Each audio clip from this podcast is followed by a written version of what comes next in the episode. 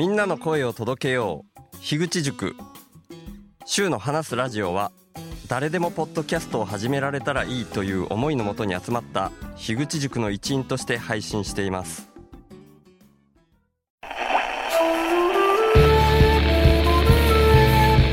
ひ孫のことをね、考えてる。2020年。12月31日、なんで、ポッドキャストの配信をするのか、古典ラジオの樋口さんの映像っていうのが、るべくお金を使わない生活をしてる、全部循環の中にいて、それに対する恩返しのような形でノートをして、急に起きてることを、小さい頃から自分事として捉えているというか、そうした観点を持てばわかると思うんで、ファンという人が、羽釜で炊いて米だけ作り始めたっていう HSS 型 HSP。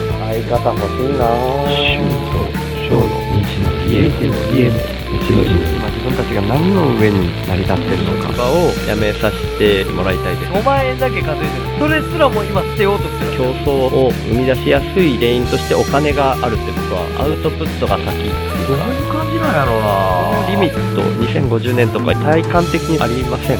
今のまんまだったら本当にまずいんだろうな。頭では分かる僕ってそれが気になるぐらいビビりなんです。さすがに伝わりました。小さい邪馬台国友禅さんの今の現代社会はあらゆるサービスは不安 OS でできてる。安心 OS に変えていこうっていうアウトプットが先っていうところとめちゃくちゃ一致して根っこの方に直接アクセスしようっていうのが僕の行動。週の話。すラジオ。ラジオ。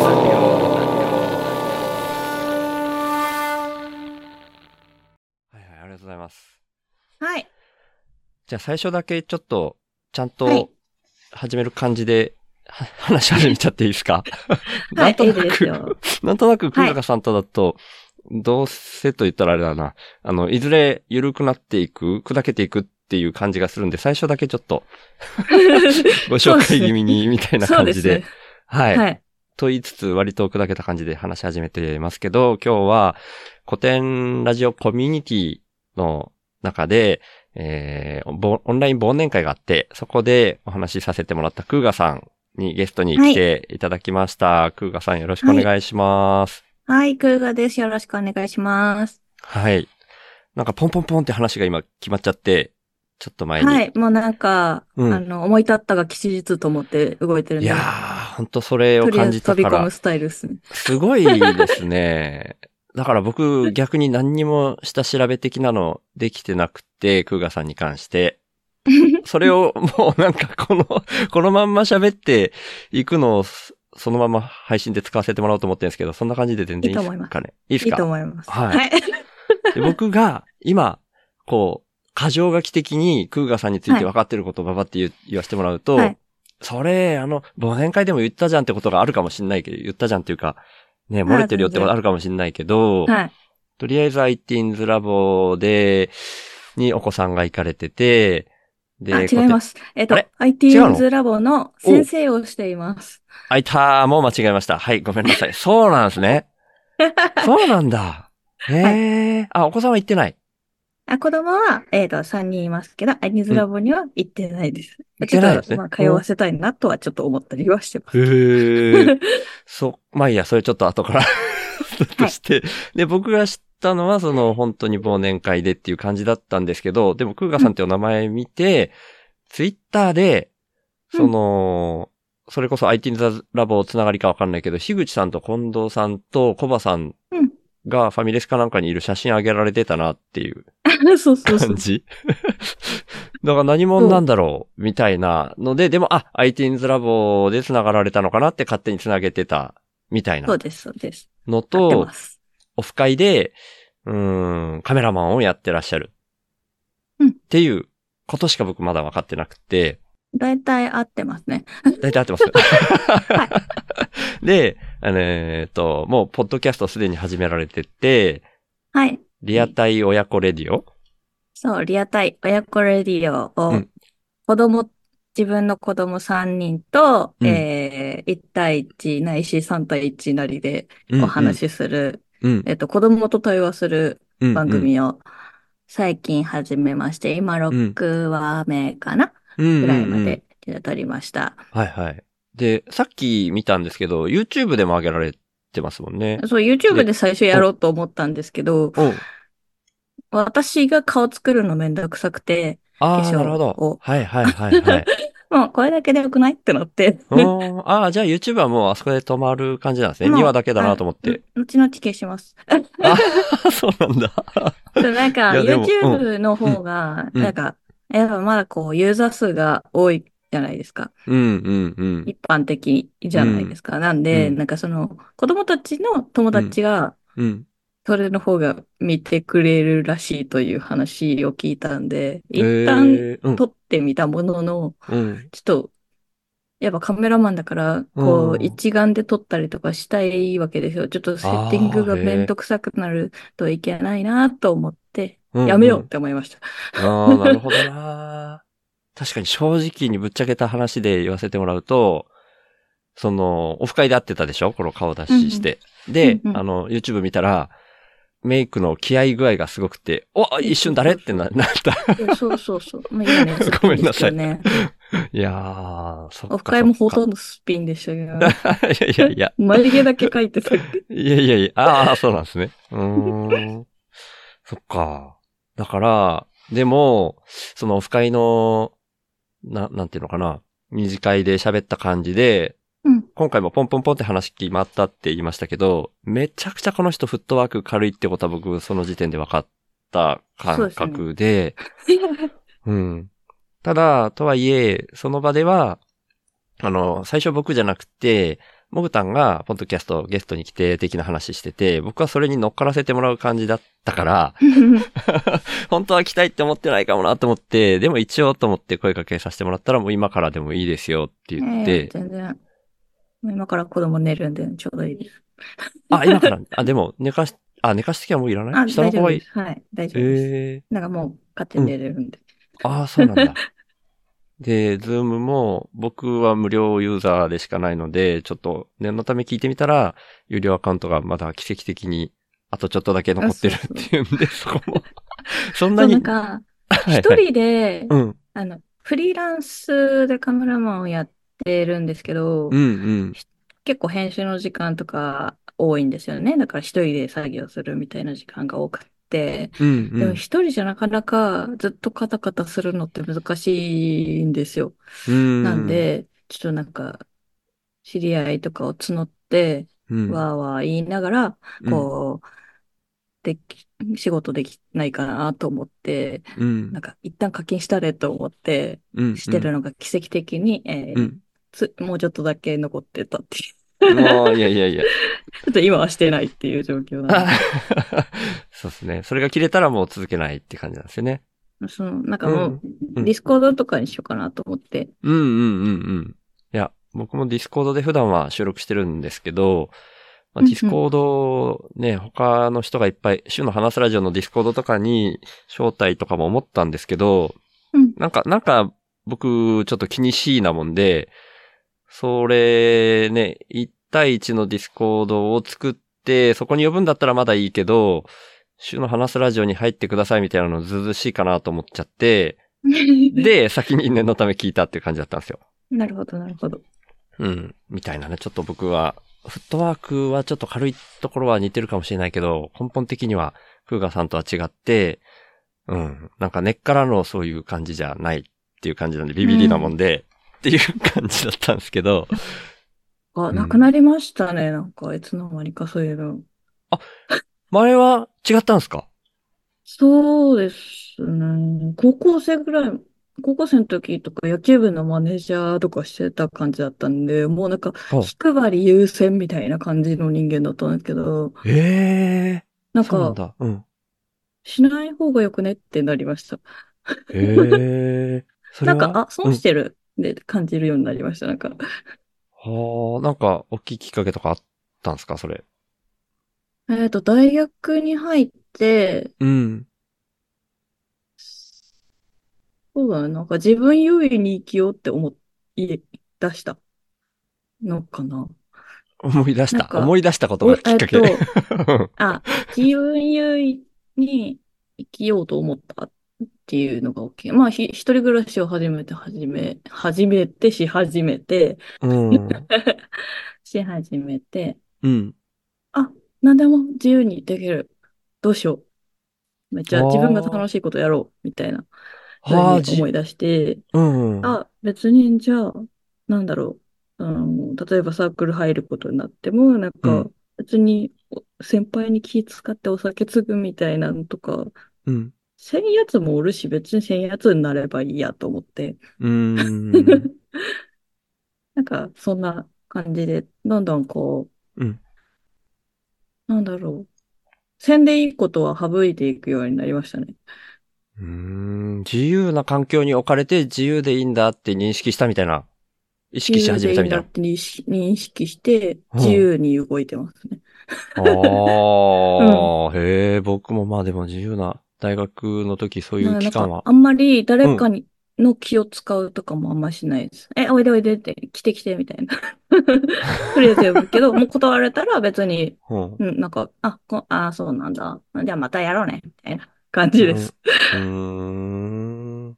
なんか、やってみたら気にしないでいいようには、最終的にはちゃんとするけど、はい、はい。うん？ちゃんとする？なんかうん、また、また今度、じゃあいつかね、みたいな、とかにはするけど、うんなんか断られても別になんとも思わんし、まあその人にはその人の生活があるし、と思って、うんうんうんうん。なんも気にしてないですね。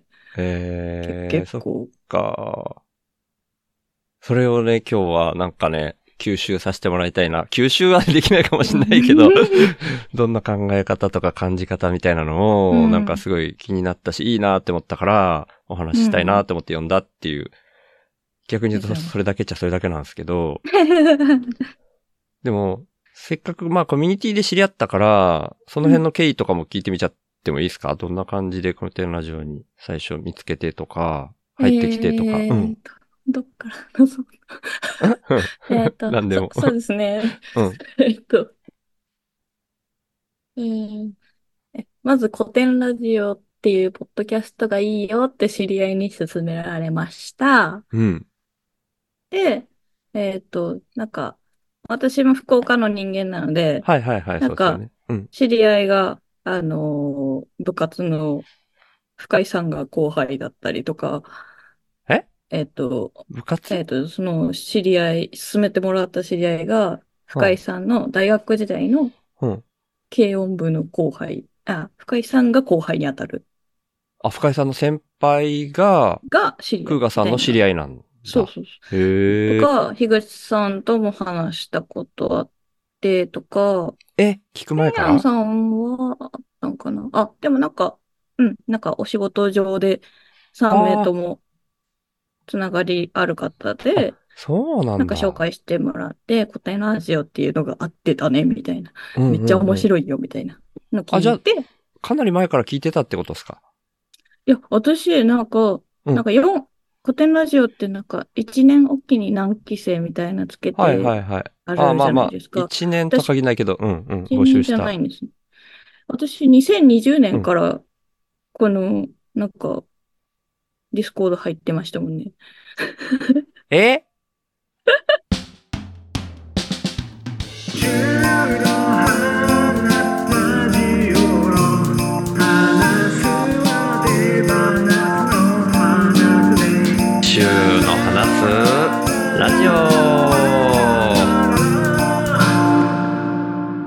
そうなの？僕てっきりそうなんか4期生だと思い込んでた。そうそう、なんかついこの間初めてジョインした感じにな体だったんですけど、なんか実はずっと前からいたみたいな。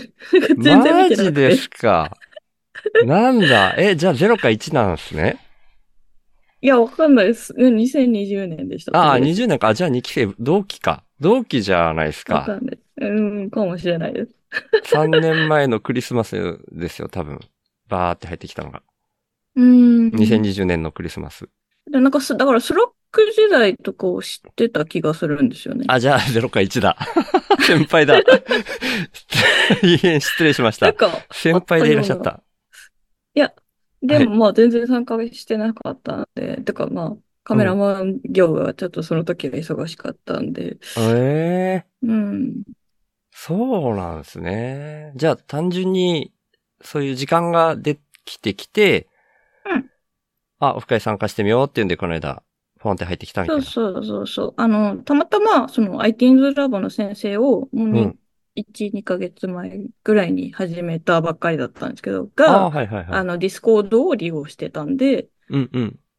なんか、 Discord 開きながら、リ IT's ラボの、なんか、執筆作業とかし、でしてたら、うん。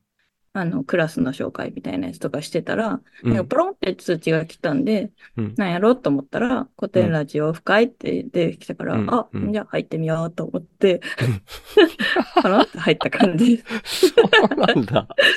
ノリへー完全に、なんかアンケートとかおそらくあったであろうけど、まあ、完全に何も見てない。状態でうんいやいや、まあまあ、あれは まあ任意大丈夫やろうと思って。全然全然。ああ、そう。てか、そういえばなんかうん、抽選形式みたいな、そんなあったよなっていうのを今思い出しました。うん、えーコミュニティに入るのが抽選形式ってことですか？うん。そうですね。うんそんなんあったっけと思って。そんな感じでした。軽いなぁ、いいなぁ。そうやったっけへえ。いやいやいや、まさか先輩だったとは。いやいやいや。びっくりしました 全然、全然先輩とかではない。いやいや、まあ入った時期的に言うとね、ゼロ規制、規制のどっちかのはず。いや、関わり具合の方が大事でしょ。あ、いや、まあまあまあまあ。そっか、びっくりした。へえ、そうなんですね。じゃあもう全然前から聞いてって、うん。うーん。でも最近、その、忙しくなくなった？その、ポッドキャストも始められるな、みたいに回った、回り始めた、みたいなのは、うんうん。その仕事が大きく変わったとか、そんな感あ、そうそう、じなんですか？お仕事、まあ、うん。えーっとですね。えー最初カメラマンやってたんですうん、けど、えっと、うん。カメラマン、まあ今もやってはいるんですけど、うん。ニューボーンフォトっていう、新生児のあはいはい。2週間以内の撮影をする、撮影、生まれてすぐの姿を残すっていう撮影のジャンルを、はいはい。えっと、2018年ぐらいからやり始めたんですけど、えっほうほうほと、う当時まだ少なかったので、ガンガン依頼が入ったんですよね。ほうなんへえ。で、うんその2019年とかは3日に1回ぐらい撮るみたいなぐらい撮ってて、うんうでもん。めちゃくちゃ荷物めっちゃ重重いし、編集もあーそうなんだ長時間かかるんですよ。はい。で、3日に1回だったらもう相当きつくて、うんうん。もうだから、だからなんかもう誰かと寝ないように喋りながら、うん。同じカメラマンの友達とこうんう、ズームしたりしながら、こう、カタカタややるみたいなうん。日々を送ってたんですけど、そのなんか、で、コロナに突入しましたってなって、うん。で、入門フォトの道具がまあ、手元にいっぱいあるわけなんですけど、まあ、それを、うん。まあ、ちょっと増やして、うん。あの、本当最初5セットぐらいから始めたんですけど、入門フォトのトータルコーディネートを、あの、は。全国、日本全国に、あの、はい。金土日で毎週レンタルするっていうのをし始めて、セットっていうのはな何なんですか？えっとですね、カゴとか巻くはあおくるみだったり、新生児用の衣装とか、はいはい。背景布とか、まあ飾りになるような、こう、松ぼっくりとか、そういうのとかですね。ほうはい。まあ、熊耳のついた、こう、赤ちゃんが被るようかぶり物。なうんうんうん。被り物だったり、なんか手に星持ったり、スティック持ったりみたいなとか、うんうんうんそういうなんかのをぜコーディネートしてあげて、はいはい。えっと、トータルコーディネートをそのまんま、もう北海道から沖縄までうん。配送しますっていううんうん。ニューボーンのレンタルの事業をうん始めたんですよ。うん。で、今、50、全部で50セットぐらいあって、で、小物だけとかも貸し出してて、ん何だで、け。それが、あ、小物だけあ、小物だけ。はいはいはい。へえ。貸し出してて、で、それが結構毎週、ママ出てくれるんで、うんまあ、一個柱が立って、まあ、うんカメラマン業もそこまで撮影は、がっつりは入れない、うえーん。なくてもよくなったというのもなんかちょっと違うんですけど、まあはい。そこまで撮ってはいないから、まあ、ちょっと手が空いたなって感じになったああ、って感じですね。ちょっとごめんなさい。な、なんで手が空き始めたかちゃんと分かってないかも。セットが揃ったってこと？ん？いや、そう、入門フォトのレンタルのセットの数を増やしたんで、うん。借りてくれる人がいっぱい増えて、ああ。まあ、売り上げがあまあ、立つようになったのでなるほ、ど。取るんじゃなくて貸すだけっていうのもやってるってことですね。そうそうそうはあ、まあ、なるほど。ある程度のその取り方の指南書みたいな記事とかはしっかり書いて、おー。まあ、素人のママさん、パパさんたちに取ってもらいはするんですけど、うん、まあ、それでもある程度、うん、こう、生まれたての姿ってぜひ残しておいてほしいので、うん、うん。なんか、あこういうのあったらいいよなーって、自分が取った時分かるなかったんで、一うん番最初3人目生まれた時に取ったんですけど、全全く分かんなかったんで、はいあはったらいいよなって思って。い。なるほど。へえ、すごい。それで時間できて、入ってきたって感じなんですね。そうです。そうですはやっと、なんか、本当に、やっと好きなことに向き合える時間がはいはいはい。出たなて感じです。うええそっか。すごい。だから、ポッドキャストも時間できたから始めようかな、みたいな。そうそう、子供と向き合う時間って、うん。日々普通に過ごしてたら、あんんまりないんですよね。うんうん、そうですよね。お風呂で喋るとかぐらい。はいはいはいはい1。対1で喋るとか余計ないかもって感じです。あー3人いたらですね。うんうんうんうんいや、でもなんか、ちょっと一回、なんか、長男が、うんあの、なんか、うん、感触持ちじゃないけど、なんかそんな感じに、ちょっと一時期になってて、ちょっともうイライラの対処方法がわかんないみたいな時期になった、なんかあったことがあって、はいはい。ちょっと子供の心療クリニックみたいなのとかもちょっと連れてった時期があったんですけど、ええうん。まあ、とかもあ、ありの、うんまあ、子供と、うん。あの、1対1で、うん。とか、その先生も含めて、こううん子供に対して、こう、しっかり、まあ、子供がちゃんと言いたいこと喋れるみたいな場うん。があるってすっげえ重要だなっていうのを気づいたんですね。うん。その時うん。なんで、まあ、この、ポッドキャストで子供と話すって、まあ、いい機会やし、面白いこと聞けそうだし、うんいいなと思って、うん。やり始めたみたいな。なるほど。感じですねそれはええすげえ。そんなんなかでも経緯があって。ん？な、何があって？ごめんなさい。あ、そう、まあ、そんな経緯もあって、経緯ね。経緯が。うんはいはいはい。やり始めた。なんだから、長男と、うん本当はしようと思ってたんですけど、下の子たちもしたいって言って言ってなりきたんますよねまあ、ワイワイやってます。あれ、なんだっけ、一番下の子がその、保保育園、幼稚園は？わかんないけど、え保育園あ、幼稚園ですね。幼稚園なのにしたいって言って入ってくるんですね。すすごいなと思って。もうなんか、賢いんですよね。一番下、うんもう上見て上と同じことができるって思ってるから、うーん。うん 年中さん？年長さん？年長さんです。年長さん来年小学生にああ、はあ、はあはあはあ、じゃあだいぶしっかりしてますね。してきまええしたね。いや、でもその、長男くん？5, 5年生でしたっけ？5年生。?5 年生。もう、チャット GT、ん ?GPT の話とかしてましたよね。そうそう、なんか、うん普。通に、え、面白そうって感じで、なんか、な、うんなになにそれみたいな感じで、こうんう、ワクワクしながら聞いてましたね。ええすげえ。新しい、もう、うんあれですね、AI ネイティブみたいな感じうのん。世代になると思いますね。うん。彼らはうん。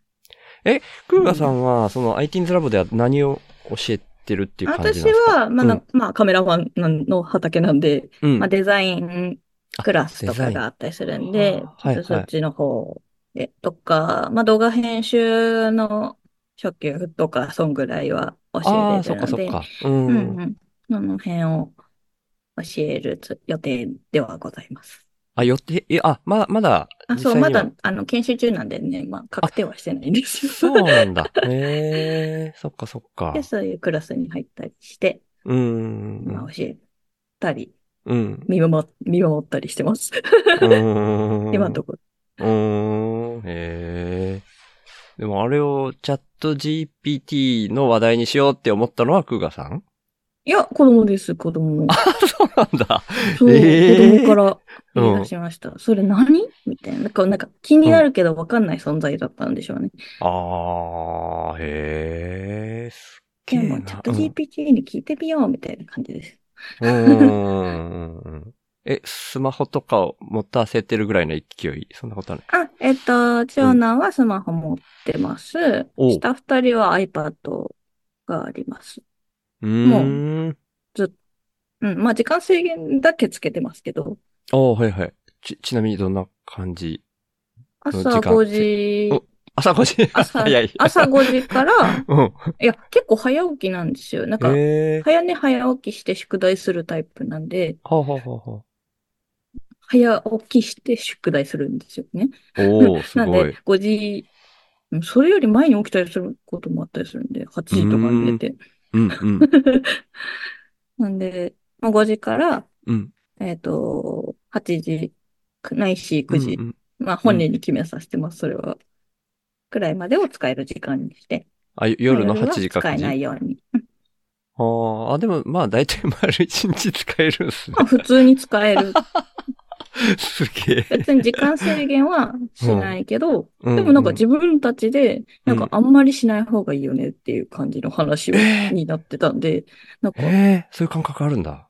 面白いなと。いや、なんかえー学校で結構言われるんですよ。見る時間を親と決めましょうみたいなああ、そうなんですやつをね。結構言われてるっぽいので、クリントもよく来るし、うんうんうんうん。だか、ら、うん、YouTube 見る時間、今日めっちゃ少なかったよ、みたいな、どや、みたいな感じで言われます。うーん、えええ そうか。別に見てもいいけどな、みたいな。なんか、YouTube にもいろいろあるしな、みたいな。じゃあ、長男くんは、その、もうスマホでチャット GPT は使ったりはしてる入れてますね。おー入れてますねへーもうなんかあの、何？一番最初の画面でもう押したら、チャット GPT 開くみたいな感じにできてます。そうなんだ。へえ、すげえ。なんか使いこなせないんだよなまあでもなん絶対何でも聞いてますね。もう、なんか、Google よりうんうん。チャット GPT で調べてたりしてますう。ーんでもあれ、平気で嘘つくみたいに言われるし、実際まあ僕もそううんだなって思ったこともあるから、その辺って別に何も、まあ困ったことになることはないか、子供が使ってう。ん。うん。まあ、うん特段今のところはうーん。変なことは起こったことないですね。変なことは起こってない。すごいなぁ。へあの、誤情報みたいな、あるえ。うん。どういうあれで起こる、起こったりする、してる話があるんですか？いや、でもね、僕もちゃんと使えてないからあれですけど、例えば古典ラジオって何ですかって聞いたら、全然ありもしない人が3人でやってる番組ですとか答えたりするらしいから、となるか、ほど。それを覚えちゃうと、なんか、はいはいはい。いや、まあ別にそんな困んない。古典ラジオの例だと困んないかもしれないけど、とか、なのかなとか思ったりしたけどまああ。まあ本当にね、あの、うもう何十年も前ですけど、うん。嘘を嘘だと見抜く力が必要ですよね。何十年も前の？え、ひろゆきさんがは大昔から言っているえー、嘘を嘘だと見抜く能力が大事だという旨を言ってるんですか？何十年もそれ前に。がインターネットにおいては本当に大事だな。なんか、ジあーャンルの初期から、こう、定型文みたいな感じである。私もこううんデジタルネイティブなんで、うわそうなんですね。もう95とか触ってましたもんね。90、Windows? うん。ああ、え、ちっちゃい頃ってこと？はい。あ、そう小なん3とか4、だ。わあ。3、もっと前かも。3、そうなん2、だ3ぐらい。95はまだネットつなげないですもんね。えっと、95は、えーっと、繋いでないですね。98で、うんうんフォトショップ入れて遊んでましたね。で、ダイヤル回線でしたね。ああ。え、それは、なんかそういう風になってほしいみたいに、親御さんが。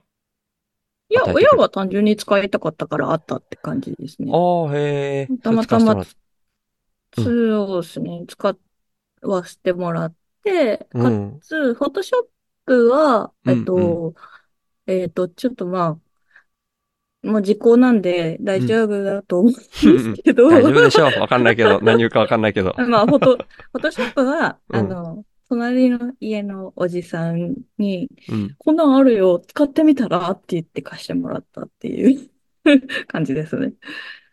それなんか悪いことなんですか？時効っていうかもっと悪いこと出てくいや、まあ。シリアルコードが本来あって、ああ、そう。そうそうそうそう。なるほど。ディスクで当時こうインストールするあ、はいとはいはいはいはい。まあ。何台とか OK とかあったのかもしれないですけど、うんうんうんうんうん。うん。そうっすね問題はないとは思うんですけど、うん。そんな気がするみたいな話にしておきますか。うん。もう、大昔のフォトショップから触ってまして、うんへー小4でもお絵かきしたりうんうん。してましたね。へえ。そお絵かれき、したり、うん当時あった、何やったかな。うん。もう本当に、さ、えー 640×480 みたい、ピクセルみたいな感じの、しょっぽいデジカメで、うん。お花とか撮って取り込んで、背景切り抜いたりとか、うん。花の色変えるとかを、うんフォトショーでやって、え、めっちゃ楽しいみたいな感じの。こととか、背景がこう、うんつながったような背景とか作ったりとか、めっちゃ知ってました。はあ、合成みたいなやつね。かリピートする背景うんみたいなやつとかあったじゃないですか。Windows の背景とかってうーん。繰り返すみたいな。な、な、ななんて言うんだっけ？ウィン、あれ？喉忘れちゃった。んえっ、と、デスクトップのえ背っと景の、なんて言いますっけ？画面をね、守るやつね。そうそうそうそうそうスクリーンシェーバーだ。スクリーンシェーバーが出てこなかった。あ、スクリーンセー、スクリーンセーバーじゃない？スクリーンじゃない Windows のその。ホーム画面の背景ですね。ああ、そういうこと？とかを、こう、繰り返したい、繰り返してちゃんと繋がってる背景みたいなやつ。あれ？意味わかってないかも。繰り返して繋がってる背景？え？うん動画みたいになってるってこと？背景が？いやいやいやいやいやうん。え、例えば、うん200ピクセルかけ200ピクセルの画像を背あ Windows の背景に持ってきたときに、あーちっちゃいじゃないですか。それをそういうことか最大表示したら、まあ、あードンってでっかい解像度の荒いはい背はいはい景になるけ。ど、うん繰り返しにすると、はいはいはいまあ、綺麗に、こう、壁が、今、あの、家とかに使われてる本当の壁紙みたいに、うんうん、こう、うん。綺麗に繰り返されるよっていう。そういうことか。みたいなあれ返ですねし表示みたいなやつね。うわー、すげー。とかを、うん。もう遊びながら覚えてしまったので、うんうんうん。うーん。え、その頃タブレットですか ?98 とかで？その書くのは。マウスで書く？本当は、マウスで、うわマウスです。へえ。マウスで書けなくないですか？書いてましたね。頑張って。あーっていう感じか。なんか、お絵かき BBS とかはや流行ってました。うーん、BBS は掲示板でしたっけ？そう、あお絵かああきしてアップするうん。みたいなやつとか、うめっわちゃしてましたね。レイヤー2個しかないけど、2個あればいいよね、みたいな。えー、え ?2 個あればいい？どういうことだろう？2個あれば、うん。とりあえず上に、うん。その、例えば一角にしてよ何にしてよ、こう、アウトラインをうん。上のレイヤーに書いて、下は色を塗るっていう。うーん。ですると、こうんう、輪郭がぼやけないじゃないですか。で、はみ出しても別に繰り返せるから。デジタル画像ってめっちゃいいよね。っ て楽しいって思って 遊んでました。えー、すっげえななるほどこんなな感じのデジタルネイティブだったんで、んまあ、その、まあ、IT's ラブ入ったのも本当それは原体験ですけどね、ちっちゃい子たちに、うん。うん、パソコン触って楽しかった。これって自分のパワーだっていう、うん。うん。自分が使える技術だって思えるうん。と、やっぱ自信になるうん。じゃないですか。うん。まあそういう体験をしてもらいたいなって本当思うんで、うん。うん。ううん。ん。なんか関わりたいな。な、何がしかで関われたらいいなと思って、うんなんか応募してみたって感じですね。うん。うんあ、応募は IT's ラボの先生として。IT's ラボ。うん。うんそうそうそへえ、そっか。の、新型大人ウイルス。うん。うん。古典ラジオの樋口さんと、うん。別のあの IT's ラボのうん。こ、えのコバさんがやってる新型大人ウイルスも聞いて、うん IT's ラボのこと紹介されてたんで、うん。まあ、めっちゃ良さそうだなと思って、うんうんうん楽しそうやなと思って。ねえ、いいっすよね。うん。僕も応募したことはあるんですけど、落ちました。あ、そうなんですね。そう。アルバイトで。アルバイト？うん。うん、なんか、近藤さんが、面接してくれたんですけど、うんなんか、そ、その時の募集内容が、そういう作業系だったのかな、うん。っていうんで、周さんの才能そっちじゃないような気がするみたいな感じで。う んまあまあ、それもあるかなと思ったんですけど、いや、そっちはそっちで意外と得意だよとか思いながら、まあまあいいかと思って、諦めたみたいなと。いやいや、これは別にそれを根に持ってるとかじゃないんですけど。うんなるほど。うん。すごいなぁでもなんかそう、制限かけないみたいなところが、やっぱちっちゃい頃から素地としてはあったんだなと思って、その大学入って。そうですね。中学小6から中学生ぐらいにかけては、ホームページをメモ帳で作るのがバリ流行ってたんで、ああ、噂では聞いたことある。はい、その世代ドンピシャなんですけど、へえ。作ってましたね。作ってたんだ。作ってましたねはあの、あと、ガラケーのデコ絵文字ってあったじゃないですか。うーん、あんまりわかんないかな。なんだろう、はいたまごっちみたいにペッコペコ動くみたいな感じの、ハートがちっちゃかったり、大きくな、大きくなったりみたいな、とか、そういうあわかんないかも。ああいうデコうん絵文字、う20んピクセルかけ20ピクセルなんですけど、あれ、えー、うん。ドットで作る感じなんですけど、うんうん。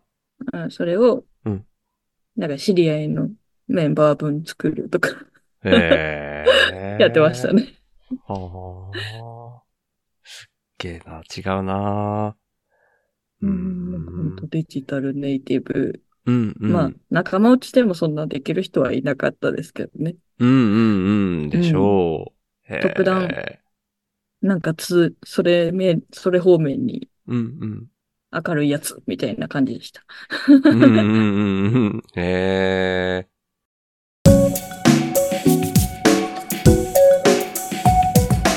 週の話それ、でも、あ、制限、さっき僕が言った制限かけないみたいな、僕、まあそういう切り口で捉えたくなっちゃうっていうだけなんですけど、うんうん。のって、全然そのちっちゃい頃からそういうパソコンを触らせてくれたりとか、うん。もうクーガさんのご両親がそんな感じっていう風になんか感じるんですけど、そうですね。なんかそれでいくと、そんなになんていうのかな、マネージャーになってみたいな風に、こう、最初はね、僕みたいにビビ、ビビってたっていう表現じゃなかったかもしれないけど、そういう時期があったっていうのが逆に意外というか、今日の話だけで聞くと、うんそんな印象を受けるんですけど、うんなんか今のキャラの最初はこう、人のために、みんなのために、みたいな方がいいのかなって、うん。ちっちゃい時は思ってたんですけどね。へいや、え。自分のために、に変更しようって、ある時に思いましたね。うーん。みんなのためにが、逆にみんなのためにの方がいいよっていいんじゃなかろうかみたいなのは、そういう風に育てられたっていう感じだったのか、別にそれは対して、なんか、小学校の時に、なんか生徒会みたいな感じのふ、なんか委員会みたいなやつあるじゃないですか。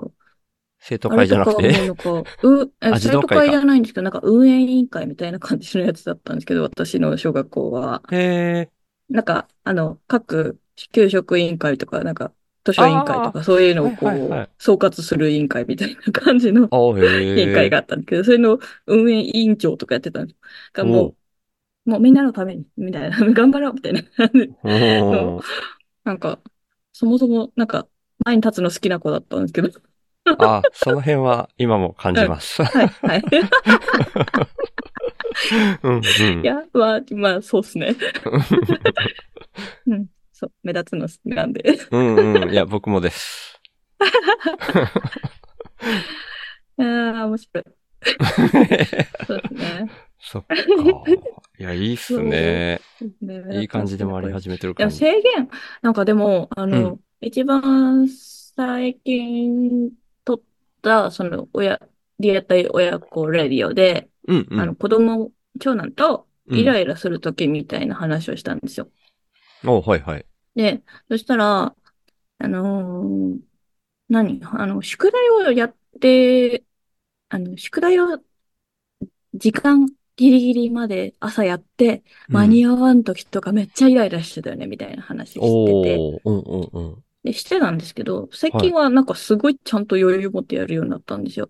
へえ。で、それって、なんか、なんでとか、なんかその、他のクラスのやってこなかった勢の男の子たちとかもいたんですけど、あの、まあ、女の子もいたかもしれないですけど、うん。もういたんですけど、なんか、うんなんか最近するようになったみたいなうんことを言い始めて、なんで、うんなんで何が起こったのと思って、うん。話を聞いたら、うんなんか、親が宿題に対して怒らなくなったからとか、えっと、帰ってきたら絶対しなさいっていうのが言われなくなったからとか。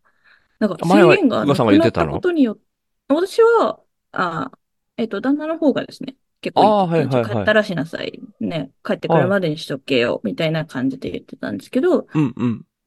それを本人に任せたんですよ。うん。うん。もう、早寝早起きして朝終わるならいいんじゃない？みたいな感じにしたら、うん。できるようになりました。はあ。で、他の子たちもなんか、うん。あのー親が怒らなくなったとか、うんまあ先生はまあ、ちゃんと言うんですけど、ちゃん、もちろんね、うん。言うんです。が、うん。え、えそう、そういうのって罪悪感とかないんかな、みたいな話してても、うん。いや、あると思うけど、んなんか先生の言葉は響かないらしくて、先生の言葉はどうも響かないらしいんですけど、なんかうん親がうん。あんまり言わなくなったりした途端になんかうんしてくるようになった子がいたとか、なんか制限かけないことで、うん。なんかやるようになった子が、なんかどうやらいるらしく。ほー、面白いと思って。うんうんうん。だからなんか別に制限したりはあんまりしない派ですね、う私は。でもさっきのね、スマホもその自分たちであんまりせん方がいいみたいなのうん。言い始めるとかも、そこがあるのかもですね。うん。さっき、最初聞いた時は誰かに言われたのかなとぐらいしか思ってなかったけど、うん、ほっといたらそうなるようになってるのかもしれないですね。うん。面白いよなえー面と白い。なんか自由になった瞬間に自分に枷をかうんうんうん、うん。課すという。おー、なんか深いなと思って、面白が、く観察している最中です。っていうか、すげえいい、なんていうか、希望が湧く話ですね、それ。ううん。ん。そうなんですよ。だからなんか、なんだろう。社会人じゃないうん私、私も絶対社会人できないんですけど。え、社会人じゃなくはないでしょ。いや まあまあ、定義によるいや、けどでも。何かの組織に属して絶対うんうん8時半に朝出るみたいな仕事はもう絶対にできないんですけど。今日眠いっすみたいな。ごめんなさい、遅刻しましたみたいな感じになると思うんうんうんうんう。だけど、うん。うん。まあ、ある程度時間自由にしたら、うん。プランを組み立て出すんじゃないかなって思いました、うん人間って。うんうんうん。じゃあ、こうしよっかなって、うんなんとなくこう、プランを自分で練り出すかなうん。推測。いや、それ間違いないと思う。間違いないと思いたい。うん。へえ。なんかそのうん。うん。うん。IT's ラボの子たちも、うん割とこう自由に何でも好きなクラス選んでうんいいよみたいなとこから始まって、自分と自由に作ってて楽しそうだからだし、うん。うん。スマホの制限にしても、私のホームページをもう真夜中徹夜して、なんか何の益にもならないのに、ずっとやってたこととか。まあまあ、それを経て、いや、やっぱり夜更かししたら眠いんだな、次の日っていうのは分かったりしてくるはいはいはいはい。そうですよね。だんだんこう、うん。自分が痛い目あってってなったら自分で学べますもんね。うん。うーん。ほら。うん。まあ、制限とかなくていいんじゃないかなって思ったりします。なんかいろいろと。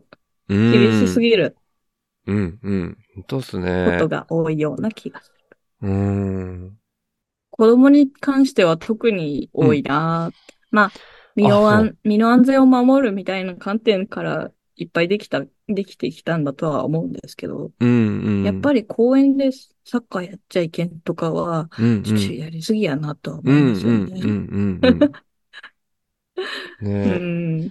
ルルールみたいなのって一回作れ、作られちゃって、本当は理由があって作られてうるん。はずなのに、なんか強いからルールって、うん。もうなんか、それがどう作られたかは関係なく、なんか、それを守らないことが悪いみたいなのが一人歩きしてる状態がうん、結構今の社会多いなと思って、うん、ありますね。うん。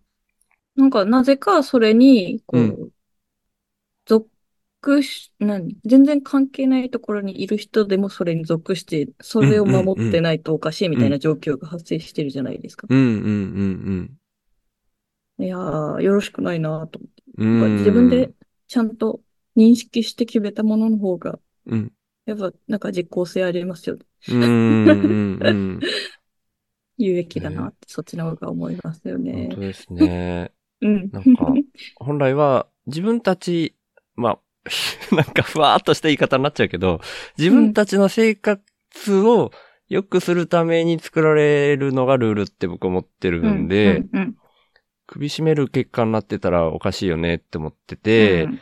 それがだから、うん、人によって合う合わないももちろんあるだろうから、そこら辺がもうちょっと柔軟になっていかないとまずいよなって思っそうですね。ってて、もうでもうん。僕ぶっ飛んだ性格だからそんな意味で、ルールってものが今後の時代も必要とされ続けるのかどうかすら本当は疑ってんすけど、うん。そ、それはそれで行き過ぎなのかもしれないですけどね。でも、うんうん。なんか子供たちがそんな制限かけない方がいい感じで、うん、うん自分たちで頭使って、いちょうどいい頃合いを探してるっていう風にうんうん。聞こえたから、そうです、そうです。そうですそういうところをもっともっと信じられるような社会になっていったらいいな、うんみたいに。そうですね。信じてあげてるうんで、あ信じてもらってるっていう風にちゃんと感じてるのは大事なのかなとは思いますね。うん。うん。なんかうん裏でやっぱなんかゴニョゴニョ言う、なんか小言でゴニョゴニョ言ってたりとかしたらダメだなって思います。なんか。いや、いやいや、あの時やっぱし、せんって言ったけど言ったやんみたいな感じの返し方をしたりとかしないように、うんうんうん。私は絶対しないようにしてるんですけど。うんうん。ちゃんと感じてるし、見てますもんね。もう好きにしていいよ。別にこうやって見ればいいやんって。うんうんうん。え、8時って自分で決めたよね？みたいな。ああ、うんうんうん。ああ、自分で決めたんだうん、。いいよいいよ、みたいな。へえ。そんな気持ちでいます。うーん。いや、すげまあえいい中学校とか話聞いた。なったら別に、うん。本当ね、全然何時でもいいかなって思うし、うんうんうん LINE とかずっとしてるだろうし、彼女とかできたらまたうん変わるだろうし。うんうんうん。うん。そうっすね。やっぱなんか自分が、やっぱ途中でも言いましたけど、自分がぶつかって痛い思いをするとか、本当に自分が心から思うことじゃないと、続かないですもんね。親元と離れた時に反動みたいなの出ちゃうって。うん、うん、ううん。ん。あ、僕もそれ思い出したんですよね。一人暮らしになった時結構反動出て、うんめっちゃ堕落したんですよね。なんか押さえ、押さえつけられてたっていう感覚があったから。まあ、うんわかります。まあ、大学生ってそういうのを経験する場ですよ。そうですね。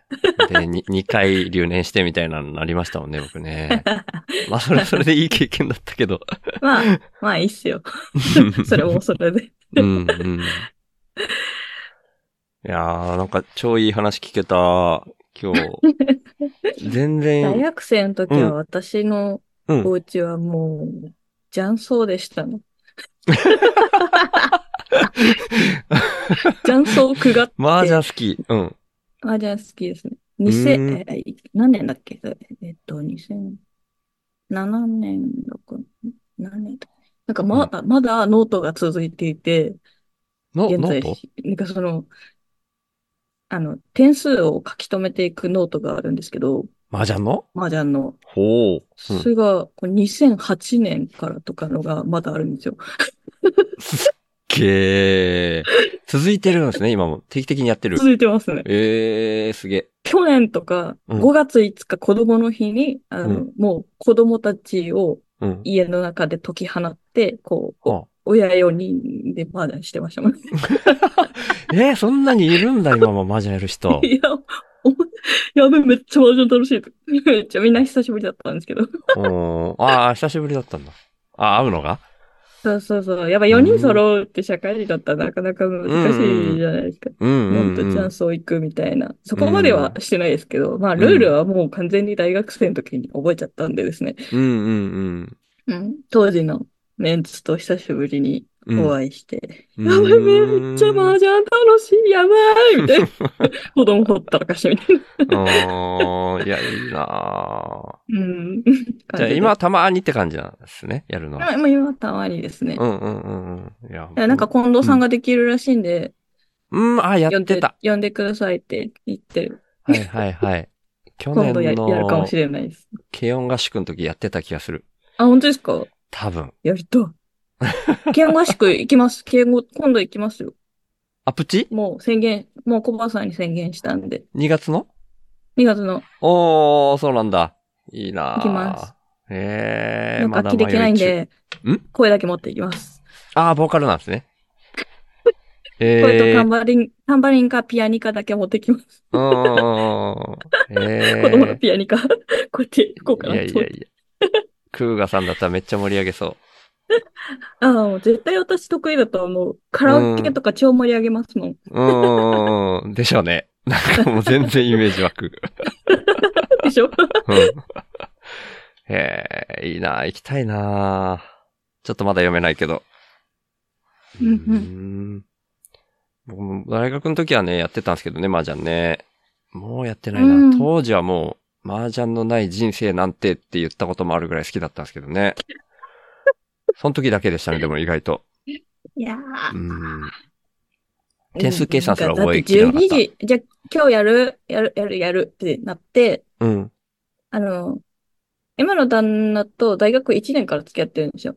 ほで、なんかうん二人とも一人暮らしな感じだったから、うんなんかうんもうとりあえず我々は揃ってるんで、あと二人いればできたんですよね。うーん、なるほど。うんで、やる人、はい、はいってなったら、あじゃあうん12時スタートで、夜のうんうん12時スタートで、みたいな。バイト終わりで、みたいな。うんうんうんで、朝までやって、ファミチキを食べて帰るっていう。朝日を拝んで帰るっていう。はいはいはい。いや、大体夜通しでしたね。って感じでしたね。はい。うん大体そんな感じでしたね。うんうんうん。いやー、いいっすよね、あでもね。あの時のファミチキは美味しいんですよね、マジで。そうでしょうね。たまらんっすね。うんうん。エネルギー足りてない体にファミチキ。うーん。でもクそうリスいう。マスに一体何の話をしてるんでしょういや、そうですね。これちょっと出すのは、また、あれ、2、3日後には出せると思うんですけど、いつになってるかわかんないけど、今、クリスマスのね、12月25日の夜に撮ってますね。はいはい。イエス様おめでとうございます。おめでとうございますなの。お誕生おめでとうございます。2023年前。誕生日なのか。正確なのか知らんけど。諸説あるみたいですけどね。ねえ、うん。なんかよくわかんないなみたいになってるけど。うん。まあでも主流はそうなのかな。うん。うん。いやー、すごいですね。そうなんか、うん、楽しい人生を送ってきました。うーん。旬の話ラジオしゅんさん大好きいやー、じゃあでも、だいたいこんな感じで締めようかなと思ってんですけど、はい。ど、どうですかね？喋り忘れたこととか、これ、これ喋っとかなきゃみたいなのないですか？まあ、あの、うん私の自己紹介はおおむね終わったと思っています。うんうんうんうん。いや、もし、その、まあでもあれか、親子レディオだからゲストとか呼ぶことないかもしれないんですけど、もし気が向いたら僕も呼んでいただけたらなみたいに思うんですけど、うん、そうですね。機いろんな人と話すってのはやらせてみたいですね。うんうん、うん。いずれ、なんか、したいって言ったら、うんちょっと聞いてみますね。じゃあ、まず、シュウさんから、なんか、うん、きっと反応はいいと思うから。あ、本当に？その時にはぜひお願いします。はい。はい。僕が教わるような形になりそうだけど。いやいやいや。いや、でも本当、子供も意外と本当しっかり考えてんだなって思います。うーん、うん、うんうん。本当っすよね。うんいやー、その話本当良かった。希望が持てると思いました。う。うんん。僕全部をそういう風にゆるくしていきたい派なんで、うん。うん。うん。やっぱり間違ってないな、みたいに思ったんで、あありがとうございまます。す。うん制限は緩くでいいと思いねます。制限ゆるくでいきましょう。うん。ゆるゆるでいいと思います。じゃあ、その、ワイワイ、あ、ワイワイじゃねえ、えっと、な、何親子？リア、えリアタイ？ごめんなさい、なんでワイワイ出てきたんだ？リリアタイ。リアルタイムのリアタイです。リアタイ親子レディオ。概要欄はいに貼っときますんで、あり皆さんぜひ聞いてください。それ以外に告知したいこととかあったら、えーう。うんんそうですね。いや、もういいです。いろいろありすぎるんで、はい。あ、ありすぎる？る。本当に？うんあの、クーガってインスタとかツイッターで検索したら、カタカナで検索したら、もうすぐ出てくるんで、私。うん、うん。カタカナで クーガさんですね。はい。ああ、それの名前の由来とかも聞きたかったんだな。あ、クーガはもう単純に旧姓です。旧姓が読み間違えたらクーガになるんで、あ、読み間違えたらなんだ。はい。うん、なるほど。本当はうんクガなんですけど、あああ、いいいんですか？大丈夫なんですか、うん、多分漢字わかんないと思うんで。ああ、了解です。うん。わかりました。ありがとうございます。うんはい。はい。じゃあ今日急にね、お呼びして来てくださってありがとうございました。はい。はい。読んでいただきありがとうございました。あいえいえこちらこそそありがとうござい楽ますしか。ったです。はい。ではまた。はい。ではまた。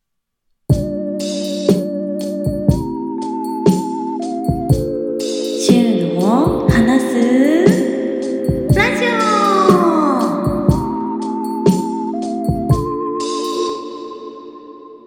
はい。ということで、クーガさんゲスト会お聞きいただきました。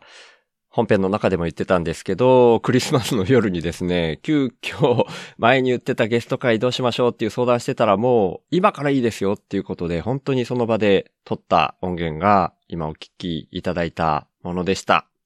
本当にクーガさんありがとうございます。で、週の話すラジオとしてはですね、これが今年最後の配信になります。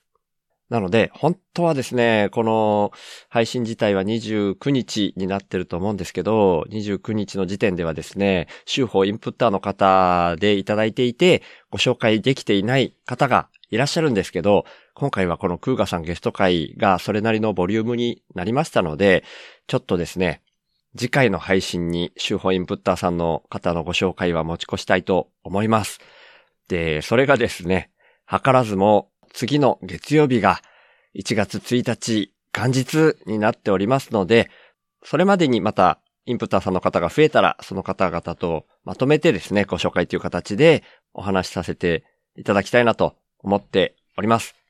ということで、本来だったらですね、年内最後の配信なんていうのは、今年のまとめみたいなことをやる方が多いんですけど、僕に関してはですね、あんまりその、一年単位で物事を区切ってないみたいな、ただただ流れていってるみたいな、今んとこそんな感じの流れでここ数年来てるので、まあ、いつも通り淡々と配信していこうかなっていうのが基本的には僕の考えだったりしますので、最後もこんな感じで締めたいと思います。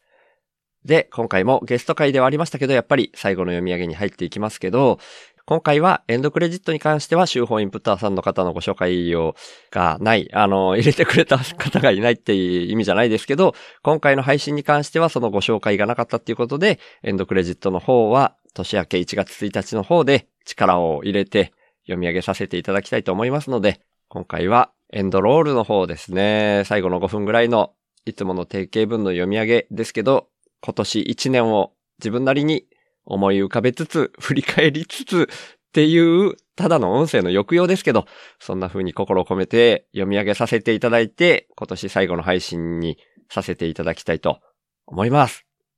今年1年週の話すラジオを聞いていただいて皆さん本当にありがとうございました。また来年も変わらず聞き続けていただけたら嬉しいなと思っております。はい。ということで、週の話すラジオ。略して、週報は HSP っていう先天的なビビリとして生まれた僕、週がビビりだからこそ、問題の根本原因に意識が向いて、最終的には個人単位じゃなくて、世の中全体の問題点にビビりが反応しちゃうこと。それを発信することに僕の生きる役割があるんじゃないかと思って、そんな僕の意識を日々発信する番組です。僕からは、今の世の中が滝壺に向かう船みたいな環境問題をはじめとした社会課題が加速度的に大きくなってるっていう風に感じられてるんですね。だから僕がビビりすぎるせいでできたメタ認知っていうか、そこから来る意識と問いを投げるみたいな感じがこのポッドキャストの位置だと思ってます。僕はそんな滝壺に向かう船みたいな状況は間違いなく人間が作り出していることだと思ってて、人口自体加速度的に増えていることもあるし、人間の欲望も大きくなりすぎているっていう風に感じてます。で、その原因として、人間の欲望を増幅させてしまうような特徴をだんだん強めてきてしまっているお金っていうものが一つあると思っていて、そんなお金みたいな何かが入ってこないと、インプットされないと、自分からもアウトプットを出さないよ、みたいな、交換条件的なインプットが先な構図も感じてます。だとしたら、アウトプットが先な構図に逆転させることで、滝壺に向かうスピードが緩和されるんじゃないかなって思ってます。で、そんなアウトプットが先っていうイメージなんですけど、生きていくために最低限のことで満足するみたいなのも大事だと思っていて、だから僕はこの手放すをテーマにしてるんですけど、僕は幸せっていうものは相対的なものでしかないっていうふうにも考えてて、人との比較って意味じゃなくて、自分個人の単位で見たときに、沈んだ状態からちょっとマシになって浮かび上がってくる。そんな風に幸せってのは、心の状態が相対的に変わったときに感じられるって意味なんですね。それだったら、どこのどの位置にいても変わらないんじゃないかなって僕は思ってるんですけど、だから原始人であっても、超貧困国の人であっても、全く変わんなくて、お金がないと幸せにならないとか、そんなことは全くないし、最低限生き延びられるっていうところで満足する人が増えれば、余剰も出やすい。んで、その余剰分は、お裾分けみたいな形で回していける。みたいなのが、僕のアウトプットが先のイメージです。そのために、自分自身の才能みたいなものを無条件にアウトプットとして先に出す、みたいな動きが大事だと僕は思ってるので、こんなビビリの僕に一番向いたこととして、この意識をポッドキャストで発信してるんですね。だから、2022年以降、いわゆる雇われをやめて、現金収入がないっていうような状況で、勝手に一人で空気意識的に、アウトプットが先な動きを始めてるつもりなんですけど、まあ世の中っていうのはそんな簡単に変わるもんじゃないので、僕の貯蓄が尽きるのが早いか、そんなアウトプットが先な循環の社会が来るのが早いか、みたいな状況になってますけど、そんな僕が最低限の資質で暮らしながら、アウトプットが先なこの動きを続けるために、週報インプッターっていう名前で、スポンサーの権利の販売を始めました。1ヶ月に100円以上の定期購入の形式ですけど、週報インプッターになってくれた方は、初回は週報内で僕が宣伝させていただいた上で、公式サイト内に掲載します。加えて、1ヶ月に数回程度ですが、番組の最後にラジオネームの読み上げをさせていただきます。僕は数年前から、なるべくお金を使わない生活を徐々に徐々に進めてきたんですけど、今の僕の1ヶ月の支出額は約5万円です。それに対して今は50人の方から週報インプッターとして毎月サブスクでいただいている形になってまして、その合計月額は11,715円になってます。皆さん本当にいつもありがとうございます。そんな週報インプッターの入り口は概要欄にありますので、もし本当に心から購入したいっていう風に思われる方がいらっしゃいましたら、ぜひよろしくお願いします。ただ僕としては、そんなアウトプットが先で循環する社会が来ることの方が大事だと思ってますので、これももしよかったら、週の話すラジオを SNS 等で投稿とか拡散とか、あとはポッドキャストで喋ったりとか、そうでなくてもこれを聞いてるあなたに一番向いた動きをしていただけたらなって思ってるんですけど、週の話すラジオを聞いた方が自分なりの深いレイヤーからメタ認知して自分の生き方を見直すみたいな機会が少しでも増えたら僕にとってはそれが一番嬉しいです。ということで、週の話すラジオをいつも聞いてくださってる方、今日初めて来てくださった方、本当に感謝してます。ありがとうございます。ではまた、皆様良いお年を。